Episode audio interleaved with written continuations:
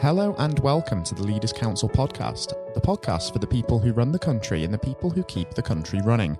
You join us here today in a very deserted Westminster as once again we put the topic of leadership under the spotlight. I'm Scott Challoner and today I'm joined by Jay Sahota. Jay is a senior partner and also the head of dispute resolution at Jarmans Solicitors in Kent, a full service law firm providing legal advice to individuals, organisations, and businesses. Uh, Jay, welcome. Great to have you with us on the programme today. Hello, Scott. How are you in these weird times? Very strange times indeed, absolutely. And um, interestingly enough, we do hear every day um, at 5 pm, Jay, that the Prime Minister or another Cabinet Minister is announcing exa- essentially updates and further support for businesses. But at the same yeah. time, while that's happening, the measures are also preventing a great deal of businesses from performing their functions. Um, how has it been for you as a business leader personally responding to this situation so far? It must have been a very interesting few weeks for you it was really bizarre actually because I, I don't think we quite saw it coming. So we saw it as some distant problem in China originally, um, maybe because we weren't planned well enough or we didn't see it quite coming in the in the manner that it did. Um, but I remember it was it was very stark because we had uh, God it seems like three years ago now. It was only a couple of weeks ago when the prime minister made the announcement almost exactly two weeks ago now on that Monday night, um, and it was really odd because that Monday was one of the busiest days we've ever had in terms of the number of new inquiries coming in. So the phones were manic. And as soon as that announcement was made on that Monday night, it's almost as though the tap had been turned off on the Tuesday. So on Tuesday uh, morning, the phones were dead. And that was obviously the initial reaction to what was going on. I mean, it's picked up quite significantly since then, but I think people are getting used to that new way of working. Um, and, and, things will, will, will be fine in the end. But it was really strange because we are not, as lawyers, I think many other lawyers out there will emphasize and sympathize what I'm saying, we're not particularly well set up for remote working in the regions. Mm. Um, and that I know that sounds a bit weird. I mean, the London firms tend to be a bit a bit, bit better equipped in terms of having all their systems in place, remote working, everything working in the cloud, etc. Um, I've never been particularly technological, as my staff will tell you.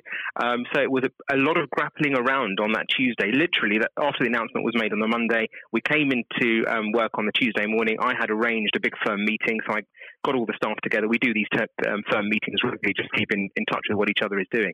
Um, so I called a meeting on that Tuesday morning. We had a big discussion, and it wasn't me standing there preaching and saying, right, we're going to do this because I, I know better. Actually, I was saying, look, how do we do it? These are my thoughts on how we do it. Do you agree? Um, and this is how we will now start to work remotely. So it was adapting and changing very quickly to the circumstances. Um, and um, now most of my staff are working remotely. There's a core um, team of hard nuts, if you like, coming into the office, four or five of us every day, um, observing social distancing, of course, and being very careful um, just to keep mm. you know the, the, wheels, the mechanical wheels running, and the rest of the staff are working, from what I can tell, beautifully at home, and they're doing a really good job, and they do me proud because they're a wonderful team. It's really good to uh, to hear that they've been able to sort of take on that form of leadership themselves, be self motivated, and continue to crack on even when they've been working from home. Um, mm. Can you think of a time earlier in your career, Jay, when you've had to take decisions as similarly difficult as this, or is this just essentially um, completely out of the blue for you? It's not actually. I mean, I've actually had some fairly good training in the sense that I took over the firm in July 2017, um, and it was a very different firm um, then. I'm not saying there was anything wrong with the firm, but it was a very different regional firm um, doing a lot of regional work, and I wanted to make it a different type of firm. I wanted to inject a lot of the London experience and that city experience that I had in my blood. Um, I've I've been a litigator for 17 years now. I did for a lot of big companies over the years, um, and I wanted to bring a flavour of that to the regions um, and to Kent, and to do more of that type of work. So more of the litigation work, the corporate work, some of the higher end quirky property work for high net worth, etc. And to do hmm. that, I had to implement a lot of changes at the firm when I took over. Um, so there have been real trying and testing times, actually. I mean, the first one was almost as soon as I took over, I had to stand up and give a speech to the staff and say, look, I've come in now to run the firm. Not saying there was anything wrong with the way it was being run before, but this is how I'm going to run the firm. If you don't like it, you're going to have to lump it pretty much. And quite a few of them left because of that speech. Um, but I, I don't regret that because they weren't right for the firm and the firm wasn't right for them in terms of the new vision that I was bringing to the firm. Um, and actually most of the staff that I've, I've taken on and cultivated since then are now with me and they're they're under my vision and I can bring them up in my way as it were to help contribute to the good of the firm. So that was a difficult time because I knew that not all the staff would be with me, but it was something that had to be done. Um, and those staff who remained with me and have been loyal have been absolutely fantastic. Um, and then I had to do something similar probably about a year ago now where I had to um, downsized two departments. Again, not an easy decision at all, but I really took apart the figures and looked at the figures and, and looked at the departments that were making money and which weren't. Um, and again, I had a big team meeting. We, again, we have these meetings fairly regularly, so it wasn't completely out of the blue. I had a big firm meeting said, look, two of these departments are going to be downsized and a few, of you, a few of you are going to have to leave. So that was really hard. I mean, that was heart wrenching because I liked a lot of those people, but I had to do it for the good of the firm and therefore for the good of the staff. And that's what I always make clear to the staff. If I do something, I'm not doing it for my own good. I'm not doing it because I want to be a millionaire. I, I don't think I ever will be a millionaire. I'm doing it because I care about my staff, I care about my clients, and I want my firm to be the best firm there is um, and to contribute to the development of my staff. So that's why I make these hard decisions, not for myself. It sounds a bit altruistic, maybe it is, but it, it's the truth. Um, so that was a, very trying, testing time. And then um, you have times as you go along as a leader, don't you? I mean, I always say mm. to myself, I I like to nurture staff um, as a leader, and uh, being a good leader for me isn't standing up there and preaching from on high and saying this is how I expect you to do it. It's collaborative it's giving staff the framework within which they can be the best that they possibly can be. Um, I have three values here at Jarmans. They're honest. I, I, say to them, there are three H's. Three H's. Um, I need you to be honest, humble, and hungry. So within that framework of them knowing what I expect from them, um, they know they can be flexible and we challenge each other. Um, and they do know that there's a line. If they cross that line, they wouldn't be very happy about it. But within that framework, I encourage them, develop them, teach them to be the best that they possibly can be. Um, and to answer your question, the third limb of it is that I had um, a scenario probably about a year ago now where I'd really trained up certain members of staff within this framework to be the best that they could be. And you're going to get situations where people then fly the nest and go and set up um, another entity which um, you know competes with your firm or whatever, basically. But mm. that happens. I mean, I, I, I look at it now and I think, do you know what? Maybe that was for the best. And actually, that's part of business, and it makes you a better business as a result of it because you know that you're moving forwards. It's actually good to have a bit of competition. At least you've done the best that you can do for those staff by making them the best that they can be. And these things happen, so you accept it. But hard hard lessons along the way. It certainly seems it, and um, it certainly seems like it's been a huge challenge as well, uh, just overhauling the culture um, of a business. And based on that experience, Joe, what I'm interested to know is um, if you were to give advice to somebody who was about to start their first day in a leadership role, what advice would mm. that be? That's really interesting, actually.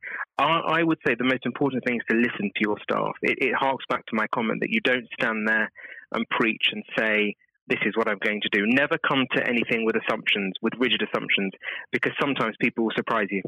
Um, and what I mean by that is I've been surprised by uh, this situation now with COVID, people working at home. I've really tapped into, I, I hope, um, which staff like email as a means of communication, which like uh, being called instead, enjoying working from home and you know those of whom who aren't and then you try and adapt yourself to those particular nuances and those ways of working so never come to it with any um, assumptions um, always try and I mean, you have all these um, trite things about trying to be a friend to your staff, etc. I do agree with that actually. Um, it's not about fixed, rigid principles and saying to your staff, "This is how things are going to be."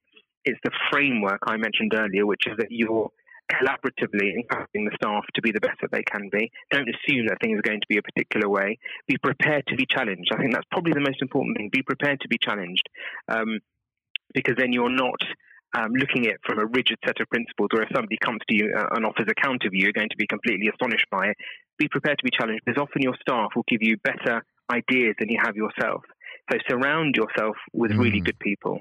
Um, and one mistake, I mean, I've made hundreds of mistakes since taking over the business, and I'm very honest and open about that. And with, without mistakes, to some extent, you can't succeed. Um, but one thing I do say is that, um, we, we, again, within that framework, be prepared to be challenged, um, and don't uh, don't assume that you're right. Um, but also sit there and ask your staff what they think about um, different. Um, ideas, notions, and principles, and they will surprise you because they're very, very bright. Surround yourself with good people, and don't assume that you you know everything because you don't. Um, and my staff, I mean, that's why I've got such a fantastic team now here. They're absolutely brilliant. Um, and um, I, I, really couldn't do without them. They're, they're amazing. They really are amazing. Mm. It's very much sound advice when you talk about this um, idea of the team, because for a leader, it's so important to note that it's not just about them as an individual. It's not a one man or one woman operation. It's very much about the people around them just as much as it is about them. And having that yeah. culture in place where they can then flourish is also of a huge importance. Um, interestingly, yeah. um, you also mentioned uh, there, Jay, that you had made mistakes through your career. Um, do you think that great leaders are essentially born with certain qualities, or is it something that is very much a learning curve and very much something that you develop throughout your career? Because leaders are going to come in and they're not going to get every decision right, are they? They are going to make mistakes. No, I think I think part of the curve is is learning to make mistakes, learning from your mistakes rather than um, you know licking your things and licking your wounds or getting your little violin out. Um, you've got to learn from what's happened to you, and it, you're right. It's a combination. It's it is intuitively having that drive to be the best that you can be, and therefore making the staff the, the best that they can be, and also that willingness and urge to help other people. Um, I mean, in business, I've always said that I like to connect people with other people to get it, get other people business, to help them within their own business, and to nurture people and improve their own lives, etc. And that's a really important part of leadership. Um, so, to answer your question, one, you do need that that drive, that ambition, um, the goal setting, the planning, um, you know, that strategic thought and leadership. That's very, very important. Mm. But the other part of it is a bit more nuanced and holistic and comes with time, whereby you're making the mistakes, you're taking people with you, um, you're listening to the advice of others. I think people forget that's a really important element of leadership. It's two way. Um, leadership isn't just about, as I said, it's not sitting there and saying this is right. It's listening to others. So it's always a two way channel. Um, and I'll give you an example of that. My boss, when I was at Pitmans, which is a law firm in, in Reading, a really good law firm, um, Sue O'Brien, who I still credit um, amazingly with um, um, a lot of my success, if you can call it success. Um, she said to me about 10 years ago now, Jay, you're never going to be happy until you're running your own firm. And I wasn't quite sure what she meant at the time. Now I know, obviously, because she knew me better than I knew myself to some extent. So she had tapped into intuitively what turned me on, for want of a better phrase. She knew that, yes, I love being a litigation lawyer and I like being commercial, but also I had a business mind. I wanted to run a firm and improve a firm and do things with it and take it forward, etc. And liked managing teams. I was good with people, etc. She saw that in me. So that element of being able to see within others their own strengths and then bring them out is really, really important. But your staff should be doing that to you at the same time. So I, I always say to myself, please tell me if I've done something wrong, and then I will try and um, amend it next time, or let me know if this is the right idea. It might not be, because then let's sit down and talk about it. Let's challenge each other. You're trying to improve them, but at the same time, they are trying to improve you. So it's a holistic, organic process which grows over time. It's really important. Mm, for sure. And um, you always imagined uh, then uh, back in your career that you'd end up in a position of leadership yourself, then, Jay, based upon what you've just told me as well. Um, not not in the very early days. I wanted to be a magician actually, because I used to do close up magic. So mm, in the very early days, either a magician or a, a, meteorologist. I wanted to be. So quite exciting, really. Um, so early in the early days, I didn't actually. It was my aunt, one of my aunts, um, who said to me, and again, I'm very grateful to my aunts for, for leadership. Um, their own leadership. That's another example because they imbued in me really this desire to do well. And also my wife, who's been an amazing leader to me. Um, you know, I, it sounds a bit cheesy, but I have amazing leaders in my life. My God, you know, I, I have great faith. My God is my leader. My wife is my leader to me. She inspires me every day. Um, my children, you know, give me nourishment. So they're my leaders too.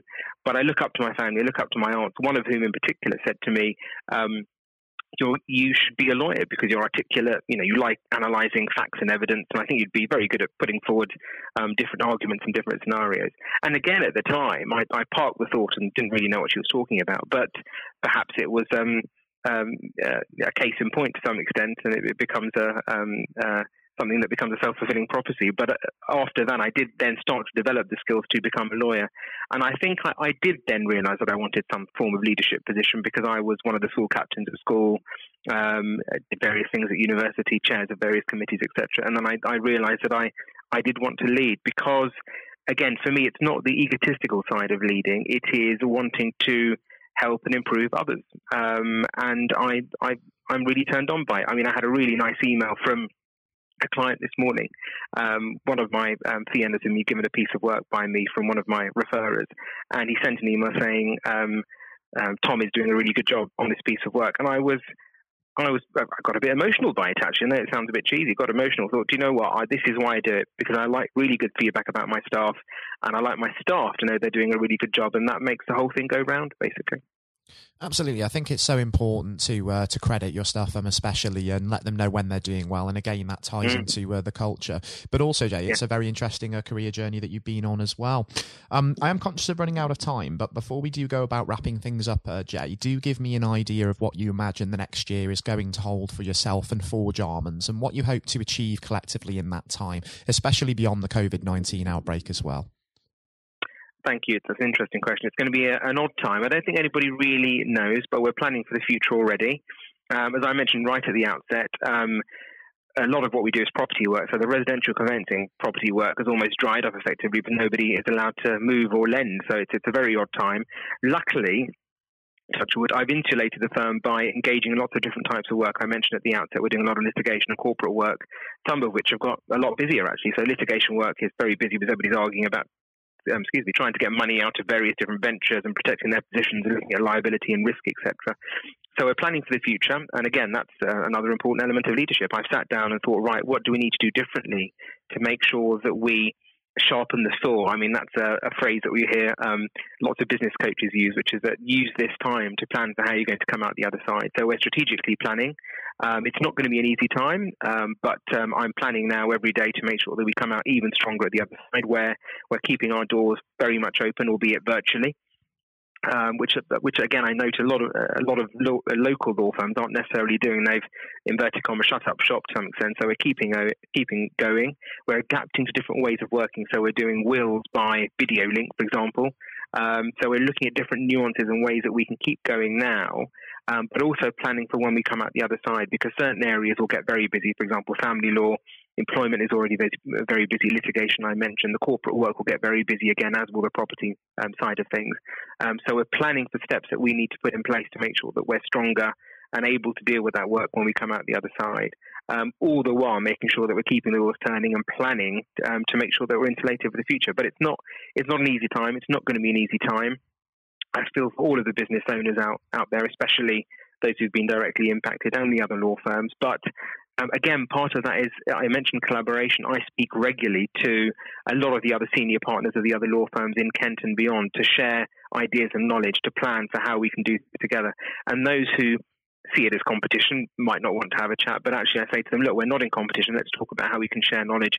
And that's really helped because we all um, share ideas and thoughts for how we plan for the future. So we're we're hunkering down to some extent, keeping going, um, doing as well as we possibly can, and planning for the future. It's not going to be an easy time, but I'm hoping that by autumn this will all be behind us and we will have moved on. And I, I, I give my best thoughts and um, hope to everybody that we'll come out the other side. And I think the Queen's message um, yesterday really helped with that. Actually, I think that's given us some some more resilience. Certainly, uh, so uh, the Queen's message, and um, it did again sort of capture that national spirit that's come out of this, this idea mm-hmm. of uh, unity, and that there will be opportunities for business on the other side of this. And let's hope that business is, is in a position to really hit the ground running on that, and we can start seeing that upward trajectory again sooner rather than later. Um, Jay, yeah, I have to say. Um, it has been an absolute pleasure and really insightful having you on the uh, the program today. And I think it would be fantastic to have you back on in a few months' time to look at this retrospectively and see how those hopes have been borne out. And thank you so much for your time coming on the program to speak with me today. Not sure. It's been a real pleasure, and I've enjoyed every minute of it. Thank you very much, Scott. Likewise, Jay. Coming up next on the Thank programme, we hand over to Jonathan White for his exclusive interview with England cricket legend Sir Andrew Strauss. Um, I hope you enjoy listening just as much as Jonathan enjoyed speaking to Sir Andrew. That will be coming up now. Hello and welcome. I'm Jonathan White, and today we are joined by Sir Andrew Strauss, former captain of the England cricket team and former director of cricket at the ECB. Sir Andrew, thank you very much for joining us today. Real pleasure to be here. Thank you. It, the pleasure is all of ours. You know, and you've had a distinguished career, as I said, both on and off the pitch in English cricket, recognised not least with your knighthood for services to sport just last year. So congratulations on that. Yeah, thank you. Um, now there have been ups and downs in the career, like any career, including public and private disagreements with certain individuals. And on that front, I think what everybody wants to know have you finally forgiven Marcus Trescothick for giving you that stupid Lord Brocket nickname? um, well, my recollection was that it wasn't Marcus Trescothick who gave me that nickname. Ah. It was actually Mark Butcher. Uh, He's but, to blame. You know, I think there were a lot of people. It was the senior England teams at the mo- mm. at that time who wanted to sort of put me in my place and make sure that I didn't get above my station. So um, thankfully, it didn't particularly stick, other than within those group of players. And you really did try and get on their nerves by getting above your station, because of course, in your first outing, uh, you went on to score 112. Mm. Now, am I right in saying this, perhaps, that you only got there because Michael Vaughan did himself an injury? Well, that was the reason I got on the pitch in the yes. first place. Yeah, absolutely. I mean, you know, it's often sort of misunderstood or misjudged the role that luck plays in a in an international career or sporting career. Full stop. And um, you know, I was wait, waiting patiently in the wings mm. for an opportunity, and it didn't really seem like an opportunity was going to come along. And then, you know, I've only got injured in the nets, and there was my chance, and I had to kind of grab it with both hands if I could. And you certainly did. What was it like then to see your name being put up on the Lord's honour board after your first appearance? Yeah, look, uh, I'd just been transported to a completely different world almost. I'd been I was a Middlesex player. I was mm. captain of Middlesex. All my focus was on helping Middlesex sort of win the championship and whatever. And then a week later, I've scored a Test century, which is something I'd always dreamed out, you know, literally all my life. And then the thought of doing it at Lords in your first Test match. I mean, it was literally the dream. So, and then suddenly I started thinking, wow, hold on, potentially I've got a whole England career ahead of me and everything that entails. So it was a real shock to the system. Um, but I suppose what I was grateful for was that I was rel- relatively old, probably not the right way of putting it, but I was 27 years of, of age. I was pretty comfortable with my own game, and I was also, I think, mature enough to understand um, that this was a great opportunity for me, but not to get carried away with it, which is unfortunately what happens with a lot of younger players. Without a doubt, and I think in those early years of your career, it's so important. I think you'd agree, especially when you're learning from other more experienced people. And this can be true of any field, whether it's sports or politics or business. Um, to have somebody there that you can rely on or look up to for guidance. In those early days, was there somebody that you could say to this day that, thank goodness they were there for you? Uh, well, I think in preparing me for international cricket, Justin Langer was a massive mm. um, source of advice for me. So he was captain of Middlesex bef- you know, a couple of years beforehand and really helped me understand what I needed to do to get there. Um, but then I think on the day to day basis, my wife Ruth played a, a huge mm. role. You know, just in terms of because I, I, think there is that real danger that you get carried away with it and you think yes. international sport in that goldfish bowl that you know you're more important than you you were previously or that that whole world is the real world, and uh, and obviously all we know is that the real world nothing's changed other than mm-hmm. other people's perception of you. And you need that grounding, and again, that can be true of any uh, so many different areas of life. I think so. Yeah, I, I mean, very easy to get caught up in it and end up doing different things, being with different people, sort of trying to enjoy everything that goes with international cricket rather than focusing on the actual international cricket. And itself. in those early days, Andrew, there were lots of examples where you could have got carried away because that team accomplished so much. Um, I think for a lot of people, the 2005 Ashes series is one of the greatest sporting moments of this country's history. Now, we could chat for hours about that, but I know uh, I wouldn't be allowed to, and, and, and you've got other places to be, so we can't do that. But I, if I may, I would love to ask what your highlight was personally for that, but perhaps more importantly, um, as a team, how were you able as a group to deal with the pressure no doubt you were feeling? Yeah, well, the the pressure is like nothing else that I experienced before or after because you know I think it's easy to forget how how much of a holy grail the Ashes was mm. back then. You know, we hadn't won it for so long, and it seemed like we'd come up against these invincible Australian teams year after year. So, you know, the, the closer we got to it, the harder it became. Um, I remember Ashley Giles walking into the dressing room for the, I think it was in the final day of the series, and I looked at him, and he looked absolutely terrible, like just white of a sheet, grey. He looked like aged about five years. I went, God, Charlie, you're not looking too good.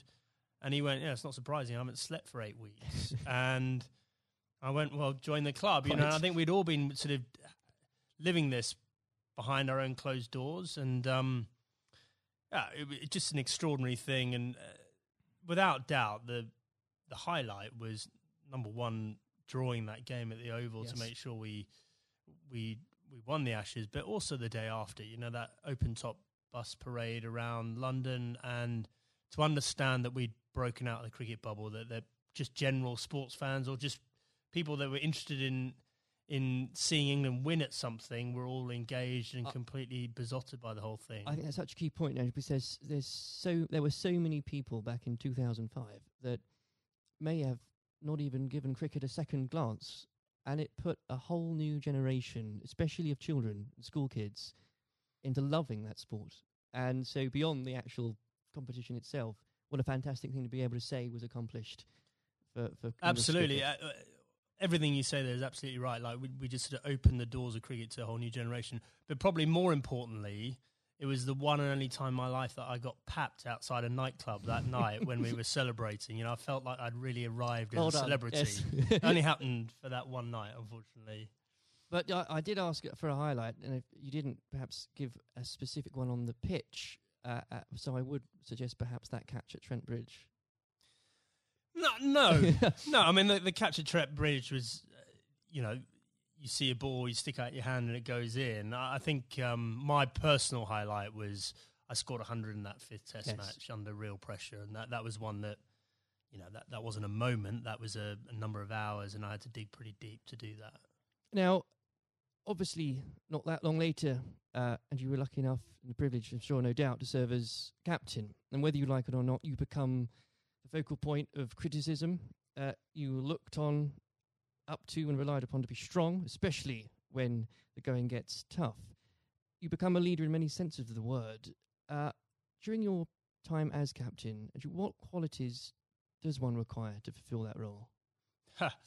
um, well, a fair amount of resilience for starters. Mm. You know, you're absolutely right. You, you know, I, I, remember when I got the role, it, it did feel like the biggest sort of poison chalice of all time, and the you know yes. sort of a litany of England captains had sort of been churned up by the job prior to me taking over. So th- there was that sort of realization this is going to be a tough thing to do, um, and you're going to have to dig pretty deep.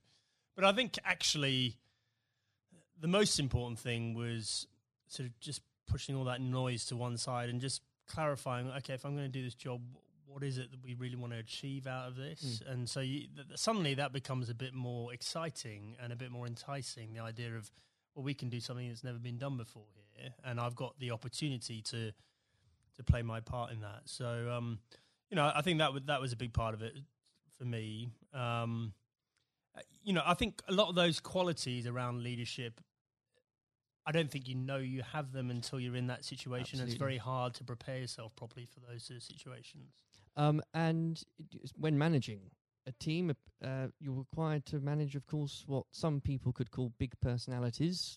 Others could use different, shorter words. How poisonous can it be, players, when players, and indeed, and this applies again to so many different areas of life, when individuals um, think they are perhaps more important than than a team?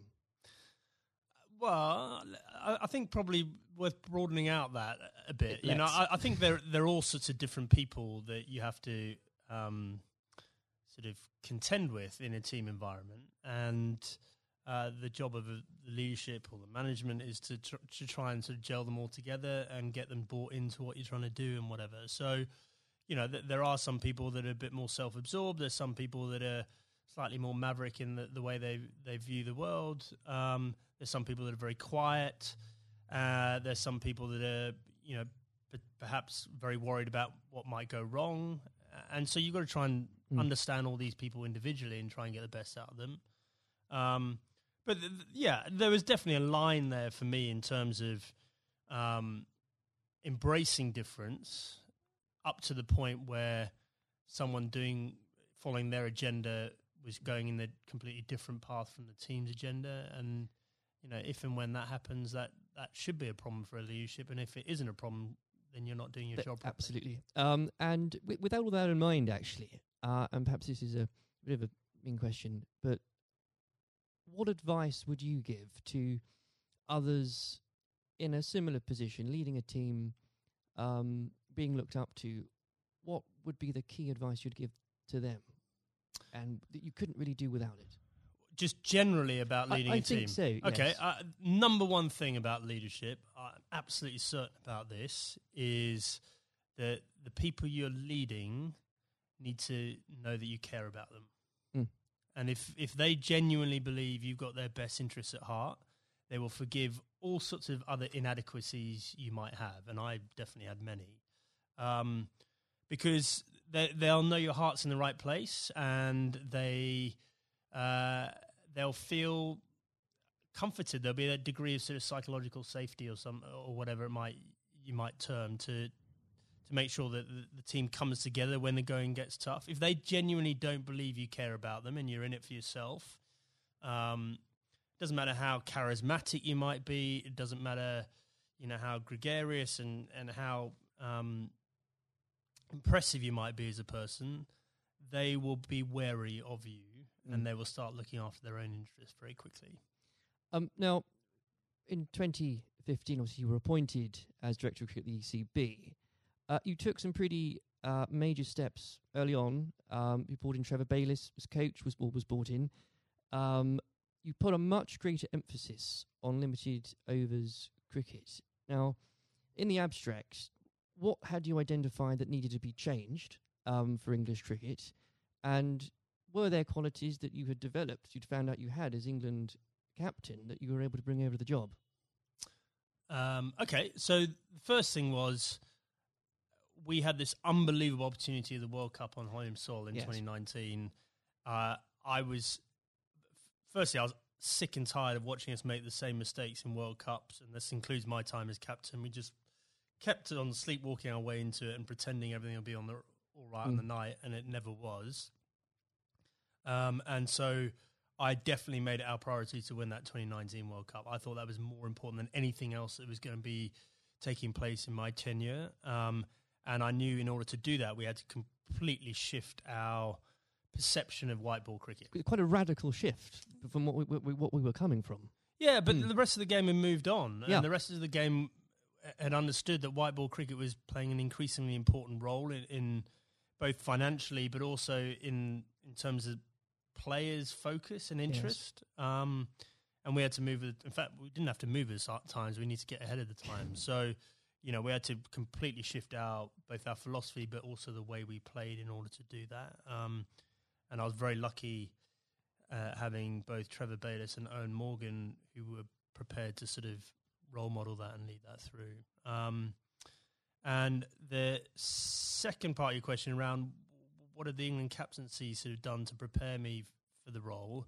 I, I think I was comfortable leading. I was I knew the environment. I knew what I was getting myself into, and, and in the early days, I could leverage some of the relationships that I had with the players. But actually, I found it a very different challenge because you are so so far removed from what's going on on the ground, Right. and so you know you're relying on other people to have to you know buy into what you want to happen and then do it themselves, Mm. and often you know in different time zones in different parts of the world. So that was that was a very new experience for me. Well, I think the strategy paid off, and uh, I don't know about you, but when watching that World Cup final again, as so many people did in this country, it's once again inspired another generation of, uh, especially school kids who again might not have given cricket a second look, who have now become avid cricket fans. I know of some, and, and what what a wonderful thing that must be. Yeah, it was an incredible day, wasn't it? I mean, I think in our vision, like when we we're talking about the opportunity of winning the 2019 World Cup, I had this vision in my mind of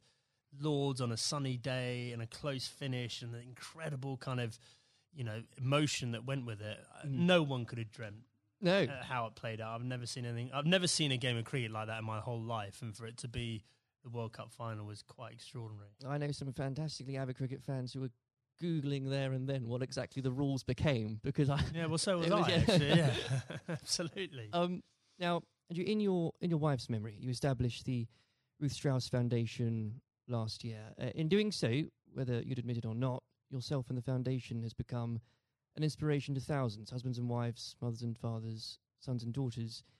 Please do take some time, if you wouldn't mind, and you to explain to the listeners the work the foundation does and and what it's been like to lead a project like that. Yeah, thanks. Um, well, look, I mean, we obviously had a very tough journey as a family. First of all, Ruth being diagnosed. Ruth was someone that was always well. You never think she was going to be someone that was sort of laid down by cancer. And for us to find out that she had lung cancer was Mm. extraordinary. She'd never smoked a, a cigarette in her life.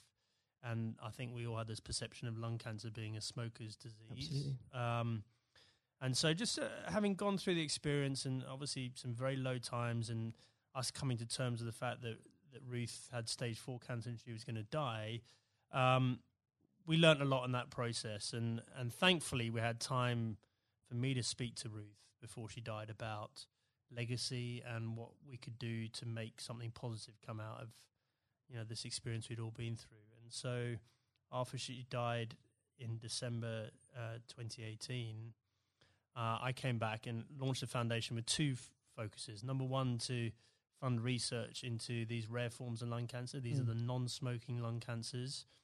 Um, five to seven thousand people each year in this country are diagnosed with these.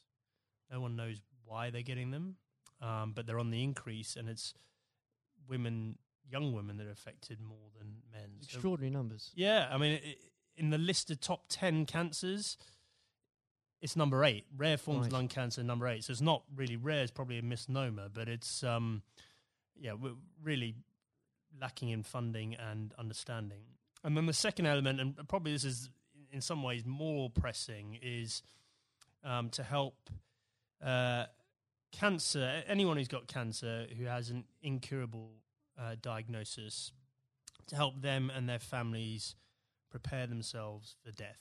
Mm. And so, in order to do that, we need to be able to find ways of them having open conversations with each other. Because if you do this well, it should help the bereavement afterwards if you're well prepared for it. It's not something people like to do. I was very lucky that Ruth wanted to do it.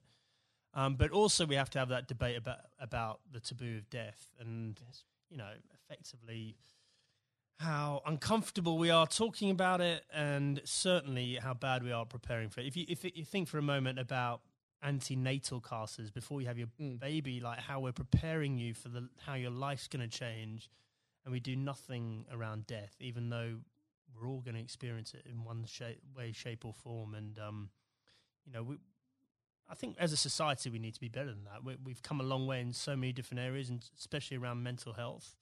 And we can do better about death. There's no doubt about it. Well, I think the, the foundation is leading the way in breaking taboos on that front because they need to be broken. Um, uh, I know they've got the foundation is going out some events later this year. So if you could tell us about some of those, that would be Yeah, so the I mean we've got a couple of big ones coming up. So uh, the Westminster Mile, which is a, a very inclusive. If you're thinking about think about a marathon, but just think about just doing a mile of a marathon rather than 26. sounds ideal. So we've got grandparents, we've got little kids, we've got people pushing prams, so that we're going to get as many people as possible to play their part in that and raise some funds.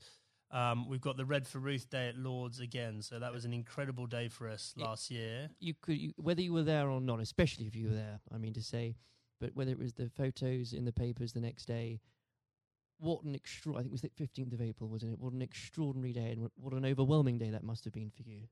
Yeah, absolutely. Well, I mean, you know, an Ashes Test match is a big day anyway, Yes. and then f- for us to have that extra element of the the Red for Ruth Day and to see the the wave of support, you know, it's probably it was just I myself and the boys were incredibly profoundly affected by that uh, in a good way. You know, we felt so much uh, love and support there.